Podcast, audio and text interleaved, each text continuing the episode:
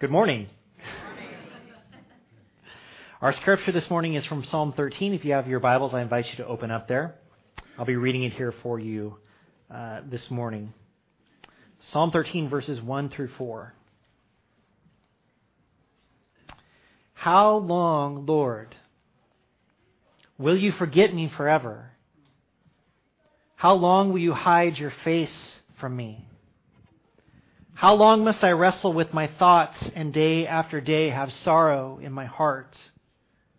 How long will my enemy triumph over me? Look on me and answer, Lord my God. Give light to my eyes, or I will sleep in death.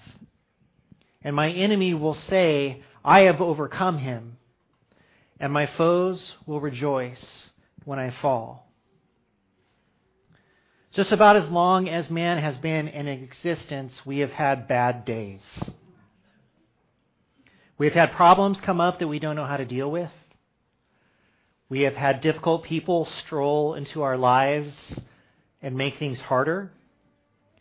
We have experienced illness, failure, poverty, cruelty, despair, and many other unpleasant words, which leads me to believe that the old adage may in fact be true. Life is hard. But those, this goes against one of our most based instincts, this idea that life is hard. We don't think that life should be hard. And when it is, for those who believe in God, and even, or should I say, especially for those who do not believe in God, there is a question that rises to the surface almost every time. And that question is the same one that we read in multiple forms just a moment ago God, where are you? Where are you when I am hurting? Where were you before this hurt started? Where are you now? When will you make this stop? We have expectations, you see, of God stated or unstated, somehow we got it into our heads that having God, that having a God means that we should experience an overwhelming lack of difficulty. That because God is on our side, things should not go wrong. Things should not fail. Things should not disappoint us. And many Christians and non Christians alike believe that if someone were to give their faith and their life to God, then God should actively prevent bad things from happening to his children. At the very least, we believe that when we experience pain, that God should alleviate that pain, that he should take it away, that he should always heal in the way we think he should, that He should always set things right in the way that we desire. This is a real frustration. So before you try to put those feelings away, because I know that all of you have had them, we have all felt this way, let them rise to the surface for a moment. When we are in the middle of something hard, Perspective is hard to find, isn't it? It's hard to see past the end of our own nose because perspective in the time of trouble is not usually a luxury we can afford. But the thing is that if we are able to step back, we would see that life, while wonderful, has in fact always been a challenge, and we would recognize that we are not the first to struggle with God's role in our suffering. This question has existed forever. In fact, there is an entire book of the Bible called Lamentations, where someone laments over and over again about how they wish God would show up, how he would do things differently, how he would set things right, how He would put an end to whatever is going on. And perhaps someone would look at this kind of a book and they would say, see, this points to the absence of God altogether. God cannot exist at the same time as suffering. End of discussion. But in a world where life is hard, perhaps the question of where God is is in fact more complex and more simple than we want it to be. Perhaps there is more going on than just a question of whether we should or shouldn't suffer. Perhaps, in fact, there is something very human about suffering and something very God-like about what God does in the midst of our suffering. And perhaps there is something necessary that needs to happen in the act of crying out. We will not be the first to say it. You are not the first to think it. And we won't be the last. Where are you, God? Because I need you now.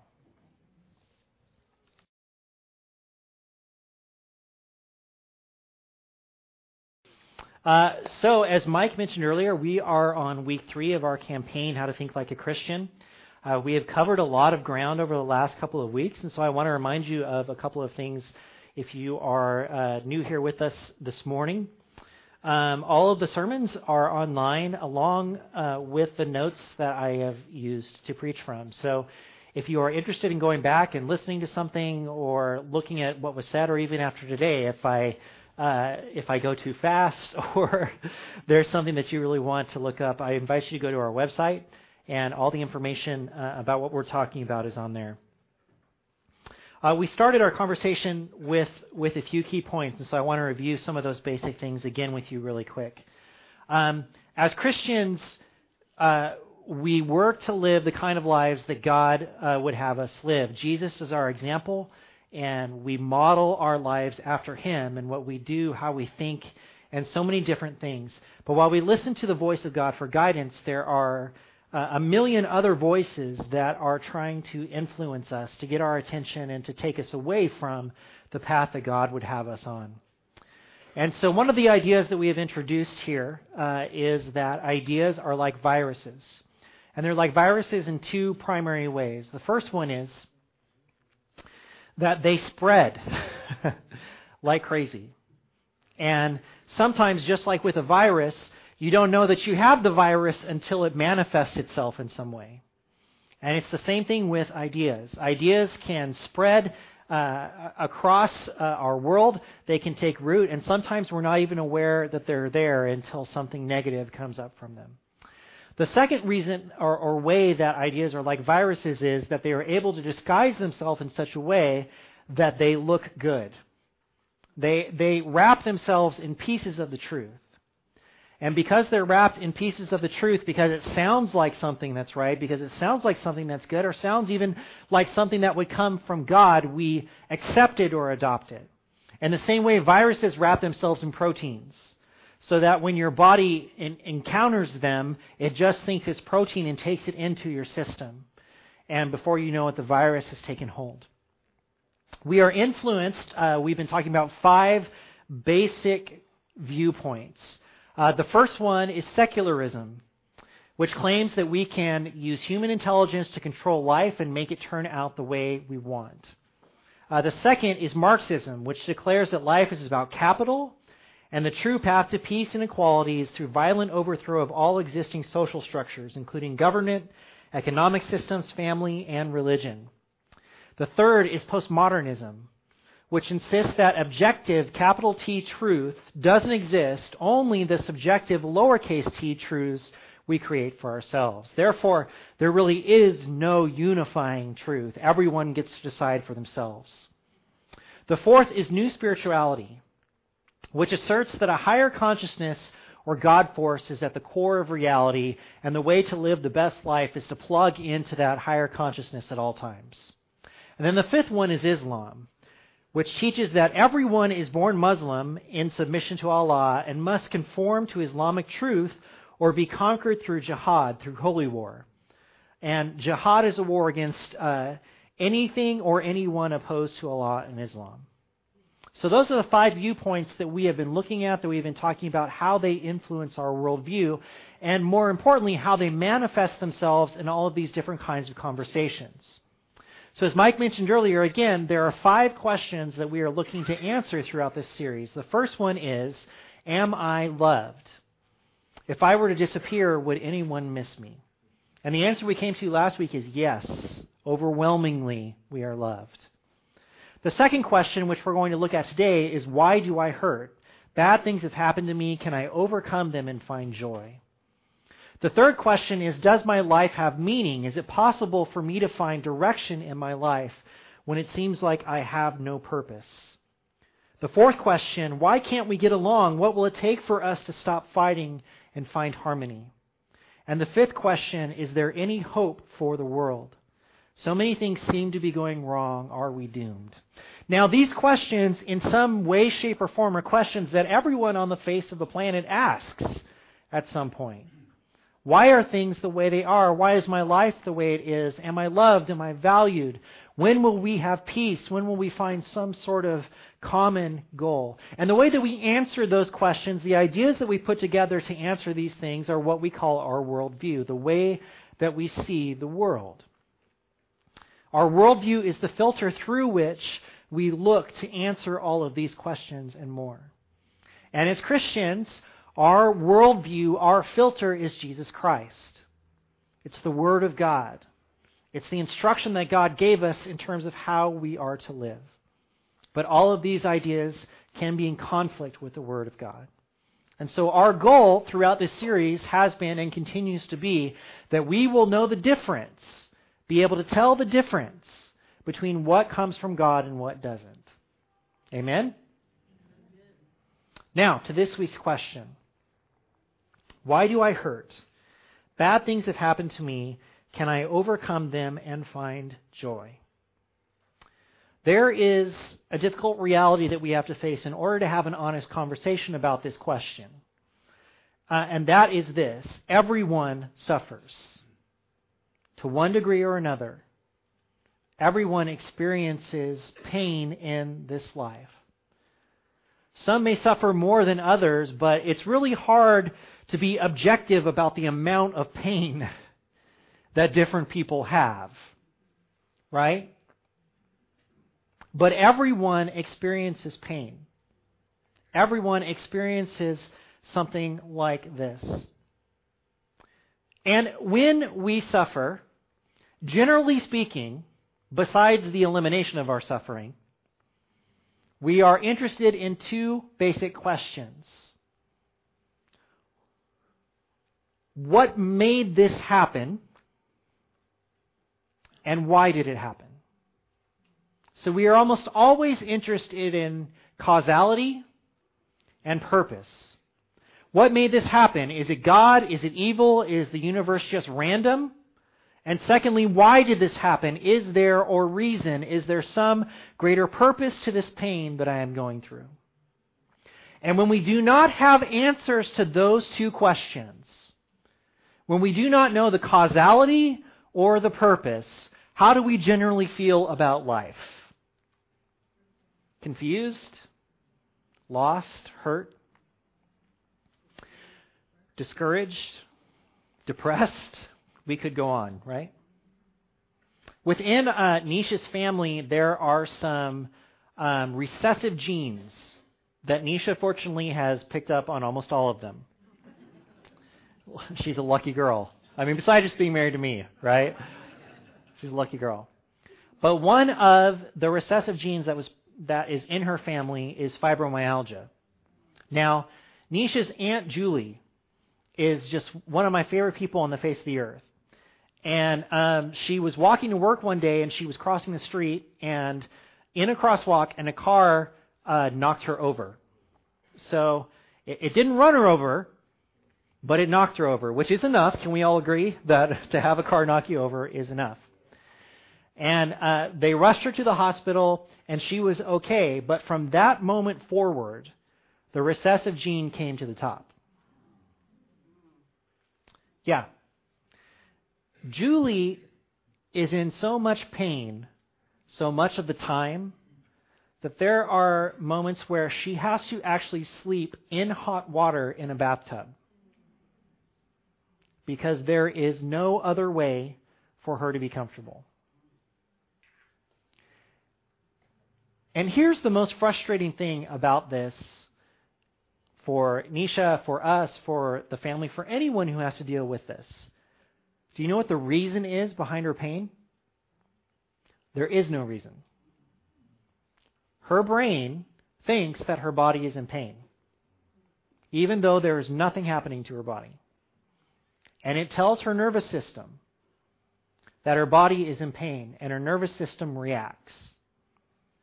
Loud noises, changes in temperature, standing up for too long, any number of things can set it off. Now, I share that story with you not to give you some sense of perspective, but can you imagine how frustrating that must be for her? To experience pain on that level almost all the time, and for there to be no reason for it. What do we all desire when we experience pain? Purpose and causality. What made this happen? And why is it happening? We've seen this come to, uh, to the forefront in our country uh, because of the events that happened last weekend in Las Vegas, where uh, the guy opened up and killed 58 people. And what is the one thing that people are still looking for? Why? And there is no answer. I can't tell you how many articles I saw this week where the headline was Still Looking for a Reason? Still looking for a motive. Still looking for the why to this thing. These questions of causality and purpose become especially important when we bring God into the picture. Um, for those that believe in God, these questions of causality and purpose eventually turn into God's questions. When we hurt, we find ourselves asking, Where is God in this? Why did God allow this? When is God going to stop this? What am I supposed to learn from this? And we read about God's great deeds and things that are, for, that are performed in the past, and, and we read about how God is is God over all things, how He is all powerful. But in the middle of our pain, when God does not either keep it from happening or stop it immediately, we want to know where He is. Where are you when I am suffering? And pain and suffering is an attack on our relationship with God. Because maybe more than anything else, it calls into question the things that we think are true. Some of you may know from personal experience how much life changes through loss and suffering, through experiencing a life altering event that you never wanted to happen through not having answers to questions. Where is God when we hurt? Now, this is a deep question, and there are not any easy answers to this question. As much as we may explore, we are still going to be left with this tension when this morning is over. And many people over time have turned away from God or refused to believe in God because of the very problem of suffering. If God is a loving God, they say, then he would not allow this to happen. Therefore, because suffering exists, God cannot exist. And then there's us, we on the other side of this God aisle, where when suffering happens, we feel this immediate pressure to provide an answer to the question why. We believe that God is God of all things, correct? We believe that God knows what can happen, what, what will happen. We believe that God watches over us and walks with us. And so, therefore, when we experience times of suffering, and in particular, when we hear other people ask the question of why would God allow this, we feel intense pressure to explain to them why God allowed something to happen. This is one of the worst things we could ever do is explain to someone else why God allowed suffering in their life. For two reasons. One, we have no clue what the answer to that question is. We have no clue. And secondly, we can do a lot more damage by speaking for God than we can by just keeping our mouths shut. I feel strongly about this. I have all the feels about this particular issue. I do. Because I think sometimes God wishes we would just.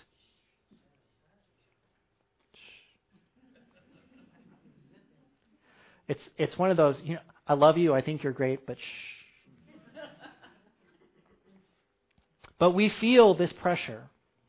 Because the question comes up where is God and what is God doing? And as those who believe in God, we feel like we need to speak up for Him.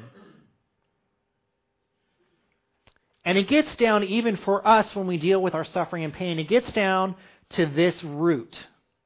Okay? If we can figure out why something is happening or what caused it, then we can make it stop, or at least by understanding it, we can endure it better. We, we have this this sense that this is what is true. But, but often our, our search for answers to this question about why we suffer can take us to very spiritually dark places where more questions just seem to come up. Let me tell you, eh, eh, as much as we may want to dismiss the point of view that says, if God loves me, then why does this happen? There is legitimate there's a legitimate question there that the people of God can't just ignore. Pain is the signal that bad things are going on around us, that evil is at work in the world. And the Christian worldview needs to understand why there is pain, why there is suffering, and what God is doing and where He is in the middle of all of it. So, something for you to think about. Do we, as Christians, have an answer to where God is in the middle of suffering? Yes. But we need to be careful about how we share that answer. Let's pray together. Heavenly Father, we are grateful for your power, for the fact that you are in all things, that you are before us, that you are behind us, that you are with us now. God, we pray that you would give us wisdom this morning as we explore pain in our world. And help us to understand, Father, not only where you are in the midst of our own suffering, but how we can show people who you are in the midst of theirs as well. In Jesus' name we pray. Amen. It strikes me that that's a big prayer. Sometimes you regret praying for things.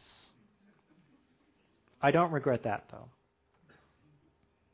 So, what do the different worldviews say about suffering? What are some of the other answers that we see out there? Okay? And, and this is, to me, of, of, the things that I've looked at so far, um, this week perhaps, we have one of the most striking differences between what God offers and what everything else offers. Uh, so, first, let's start with the secular worldview. Uh, the secular worldview uh, says that there is no spiritual realm, no ultimate good and evil, there is no higher cause or plan. Um, some of you may have heard of Richard Dawkins, who is a pretty famous atheist.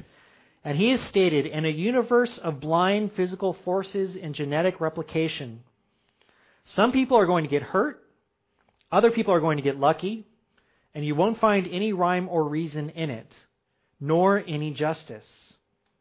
DNA neither knows nor cares. DNA just is, and we dance to its music.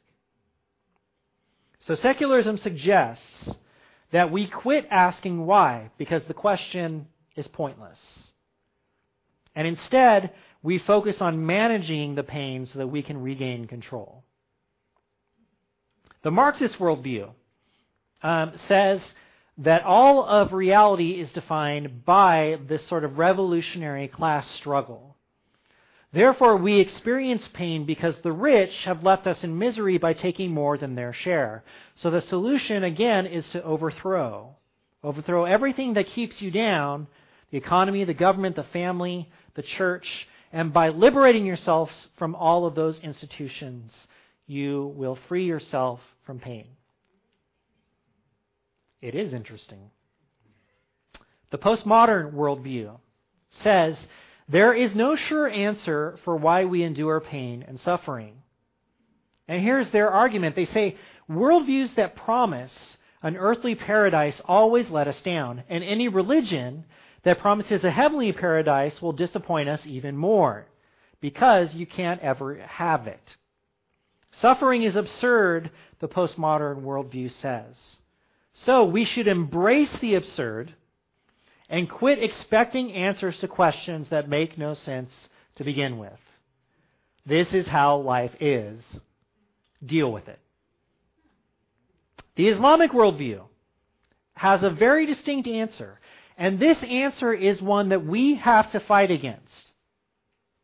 Okay? Because it also shows itself in Christianity. The Islamic worldview encourages people to stop asking questions about pain and suffering, but for a different reason than, we, than what we have seen. To Islam, God is in complete control. He is responsible for the evil that occurs and owes us no explanation. To ask why evil exists is to ask the wrong question. You simply obey God, and God does what He wants, whether you like it or not. Um, Khurshid Ahmad, who is a who is a uh, Islamic writer, he says, "Such a life of obedience brings in peace of the heart and establishes real peace in the society at large." So, according to this worldview, what we should do about pain is obey God, and by obeying God, then maybe He will relent on the punishment we are experiencing by not obeying Him more fully. But God does what He wants. Now, the new spirituality worldview is one that we're going to spend a little bit more time on today. But I, I think perhaps you've already noticed that these four views that we just looked at actually have a great deal in common. Um, uh, first, they place the blame for suffering on some sort of undefined, out there idea. Besides Islam, who says it's God, whether it's nature, the rich, or culture, or God, there are outside forces that are causing you to suffer. Um, but Secondly, there's nothing you can do about it except in Islam, again, which is to obey. And the only way really to eliminate pain and suffering um, is just to manage its physical symptoms and then overcome it by ignoring it. Or just accepting it as a fact of life. Or just accepting that it's meaningless or pointless, that there is, the universe is random, these things happen, too bad it happened to you. And so here's what we see the end result is the end result is to blame something else and to numb yourself to what you're experiencing. That's the answer. Now, New Spirituality says that everything that exists is one thing, and therefore, if we are out of step with it, that is when we hurt. Um, best-selling author uh, Marilyn Ferguson explained it this way. She said, "Health and disease don't just happen to us; they are active processes issuing from inner harmony or disharmony, profoundly affected by our states of consciousness, our ability or inability to flow with experience." Pain, disease, and listlessness, listlessness, that's hard to say, all come from failing to attain this inner harmony. So, and I, actually had a conversation about this uh, just a couple weeks ago with someone. And the basic premise of it is this the universe, the power, the source of all energy, is, is out there. And the more in harmony you are with that thing, then the better your life will be. So you need to send out positivity into the universe. And the more positivity you send out, the more positivity you get back. But when your life falls out of sync with the universe, then you're sending out negativity. And when you send out negativity, then you're going to get what back? Negativity.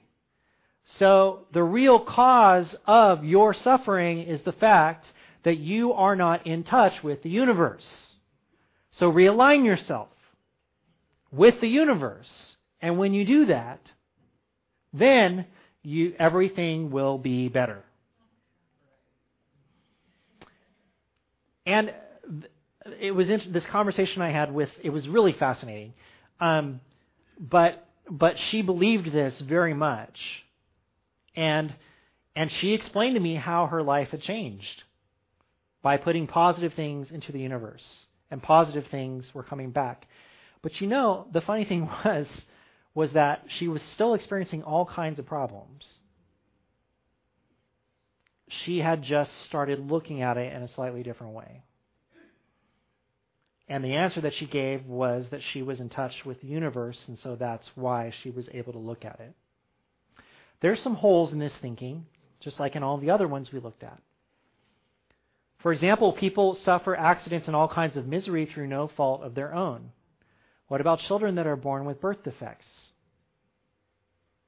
That haven't done anything at all to anyone you know, um, for example, children that are born um, with uh, prenatal fetal alcohol syndrome because their parents drank so much while they were in the womb. So, what is the answer for them? If it's about what we're putting out into the universe, does that child deserve to suffer simply because they're out of touch? So, the idea that we see from all of these, even, even with New Spirituality, is that in order to gain the upper hand in our suffering, we need to admit that pain is essentially meaningless, and the best response is just to deal with it, learn to look at it in a different way, accept it, but you just move on. But here's the problem with that. We all know that pain is not just a physical experience, right? So while we might be able to treat whatever physical pain we have, there are other sorts of pain emotional, mental, things that pull at us and hurt us in just as powerful a way. And so, if we experience suffering on a mental or emotional level, then it seems to me that ignoring pain or trying to become numb to it is a pretty bad idea. Right? It's a pretty bad idea to try to reach a point where you just don't care anymore about what's going on. If we're hurting because we feel afraid or unloved or purposeless, then numbing the pain cannot make us feel better. Because what does it not do? It does not give us love, it does not alleviate our fear, and it does not give us purpose.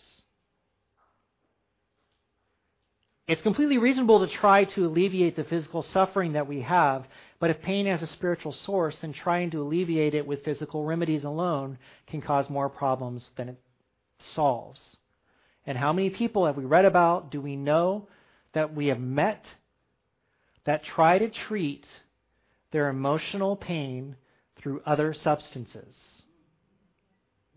Whether it's alcohol, whether it's drugs, whether it's sex, whether it's pornography, whether it's any number of things. We have seen how trying to numb ourselves fails.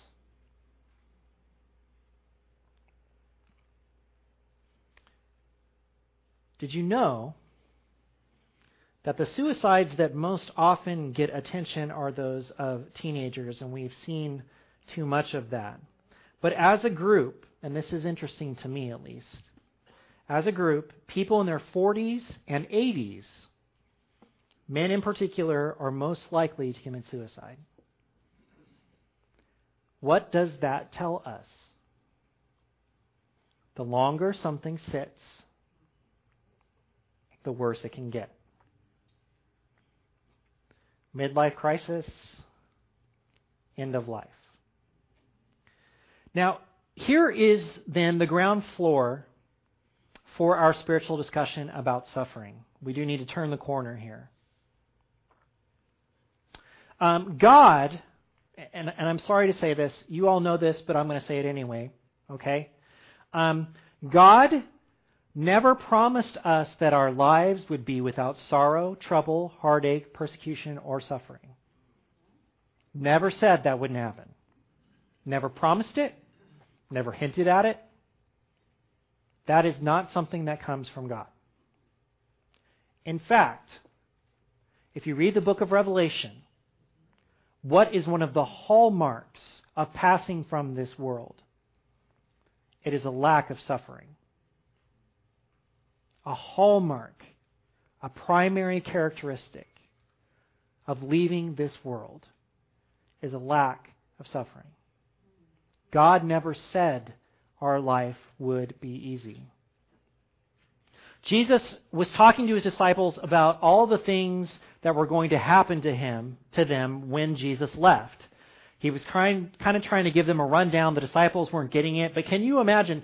I, I understand, honestly, why they would choose to not to ignore Jesus on this point. I would. Because can you imagine how terrifying the idea of Jesus leaving must have been to his disciples? He is the man. They follow him wherever he goes. He's the one that helps them find places to stay, food to eat. He's the one that speaks with the authority of God. He is the one whose presence gives them purpose and meaning. And now he's saying he's going to leave. La la la la la la la la la la la, right? So he's describing to this in John uh, chapter 16, describing to them what's going to happen. And listen to what he says. I have told you these things, he's gone through this list, so that in me you may have peace. In this world you will have what? Trouble. trouble. In this world you will have trouble, but take heart, I have overcome the world. There are a lot of things that I love about this verse, and the, one of the first things is I like how Jesus doesn't sugarcoat this for them or for us. In this world you will have trouble. Things are going to happen.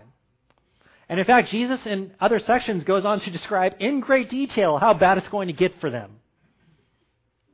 And it's going to get pretty bad. They will have trouble. But we don't have to exist numbing ourselves to that trouble because Jesus gives this very important statement but take heart. I have overcome the world. In this world you have trouble, but take heart. I have overcome the world. What is the most important word in those verses? Overcome. That is the most important word there. The word in Koine Greek is this word, should be up here, Nikeo. You might have heard of it. Uh, there's a whole brand of shoes called Nike. Um, Nike was the Greek goddess of victory. And that's one of the places where this word comes from. But get this Nikeo does not just mean winning, it means outlasting the enemy in a way that deprives it of its power to harm. Outlasting the enemy in a way that deprives it of its power to harm. Let's apply that for a second to what Jesus just said. In this world, you will face trouble. But I have taken away the ability of the world to harm you. So don't worry.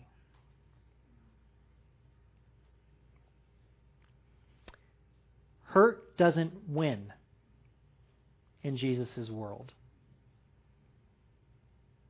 Hurt doesn't win.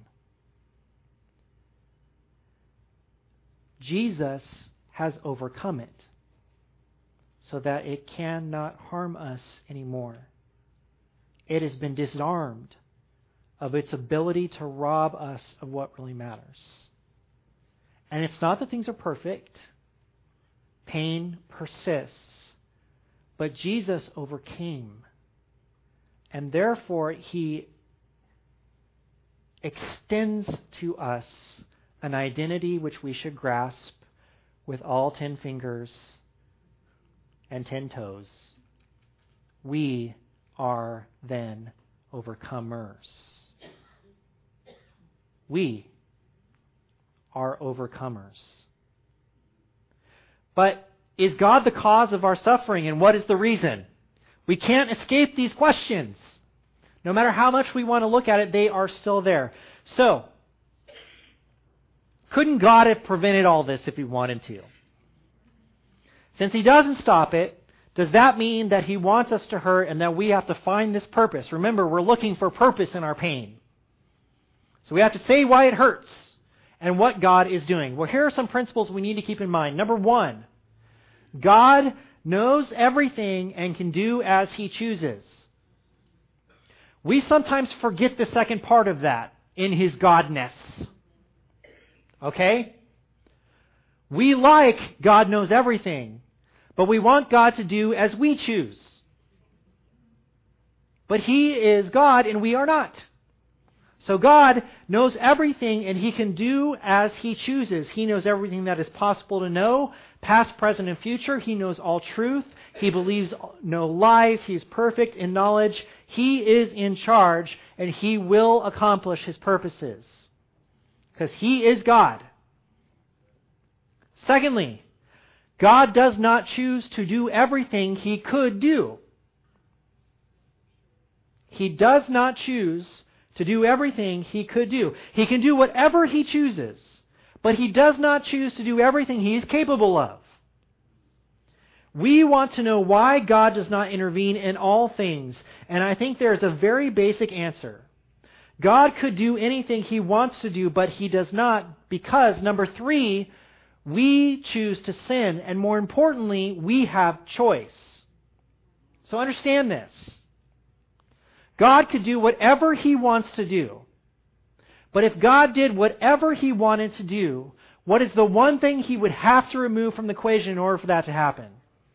Your ability to choose anything. Your ability to choose anything.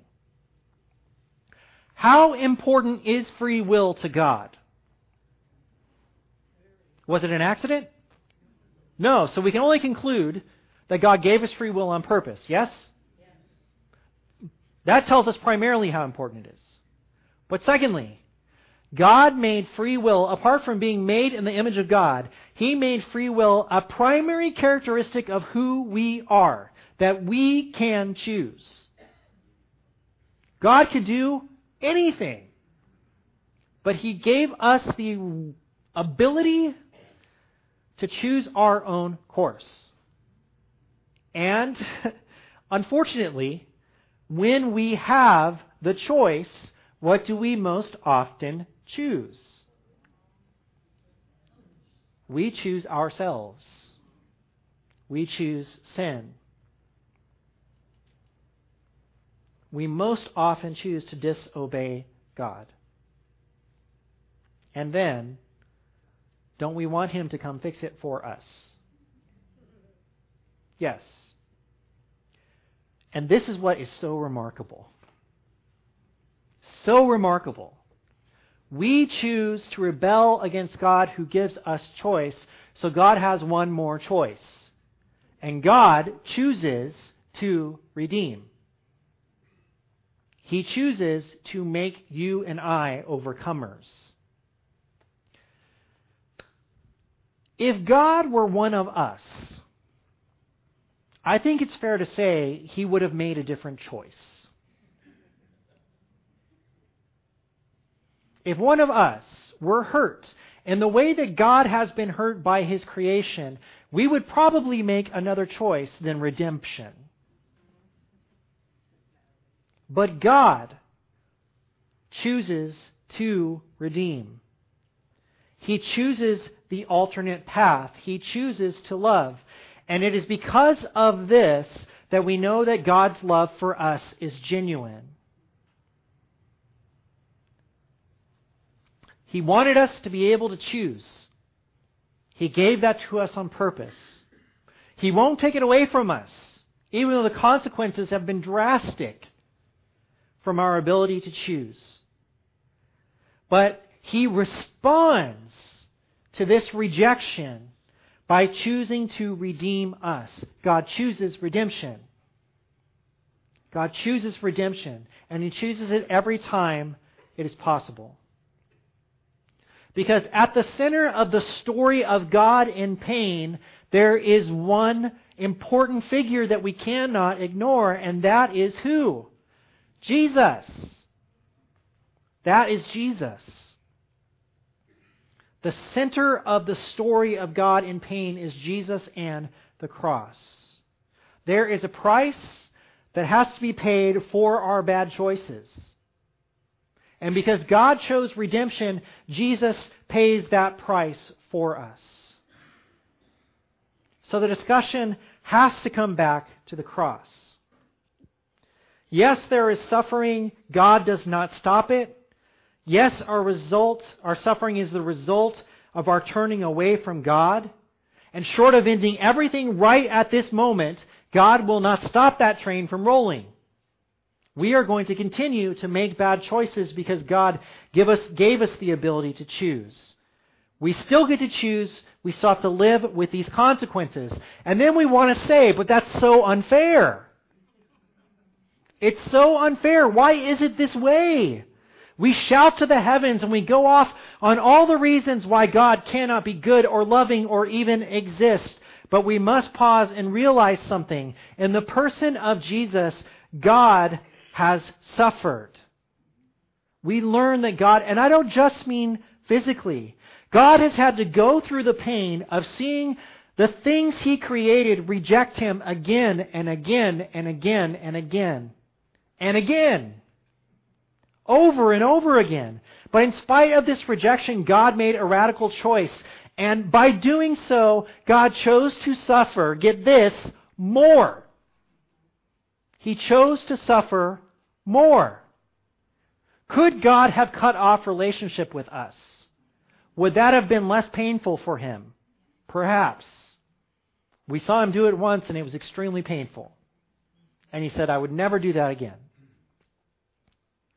He chooses to take on not to, to take on suffering to the very limit of human capacity. He takes on not just our betrayal, but every physical sensation of pain that we could throw at him. We murder Jesus in the worst possible way we could imagine. When you died from crucifixion, you died from suffocation. And it was supposed to take, at minimum, two to three days. At minimum. And you died because you could no longer hold yourself up. And your lungs collapse inside of you. And so, for however long it takes, you pull yourself against the nails to try to extend your lung capacity so that you can take one more gasp. This is the worst thing we could have invented. And this is what God experienced. And it's one of the things that I love so much about him. Theologian, theologian John Stott wrote I could never myself believe in God if it were not for the cross. In the real world of pain, how could one worship a God who was immune to it?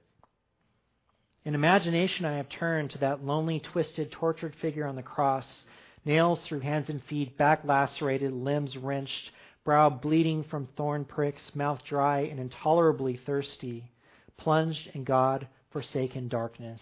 That is the God for me. Seems like a weird thing to say, but it's so true.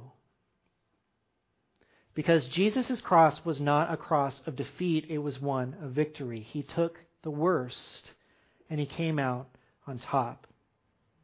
Paul writes in 1 Corinthians, O death, where is your victory? O death, where is your sting? And that word victory is the word Nikeo.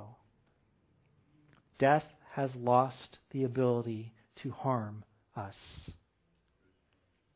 It has been overcome. And it is because of this truth that we can each declare freedom from the ideas that unrelentingly prolong our anguish. Our suffering will be overcome. Hurt will not win. In fact, it is already lost. What do we have to say about suffering in the world? When everyone else is saying, deal with it, ignore it, numb yourself to it, line yourself up with the universe. We say, your pain does not define you. Your suffering does not make you who you are. Because you are an overcomer. We live in a world where there is suffering, whether one believes in God or not. There is still suffering. And you can subscribe to the idea that God is not real because we suffer, and then you can live a life where all the bad that happens to you is random or meaningless. And you can be left with the emptiness that comes from that. Or you can believe in a God who does not want us to suffer, but he is a God who has suffered himself, and a God that through his suffering offers us victory over all that would dare to take the meaning out of our lives, and who in the end offers us his scarred hand to say, Let me help you overcome this. Let me help you overcome this. How long, Lord, Will you forget me forever?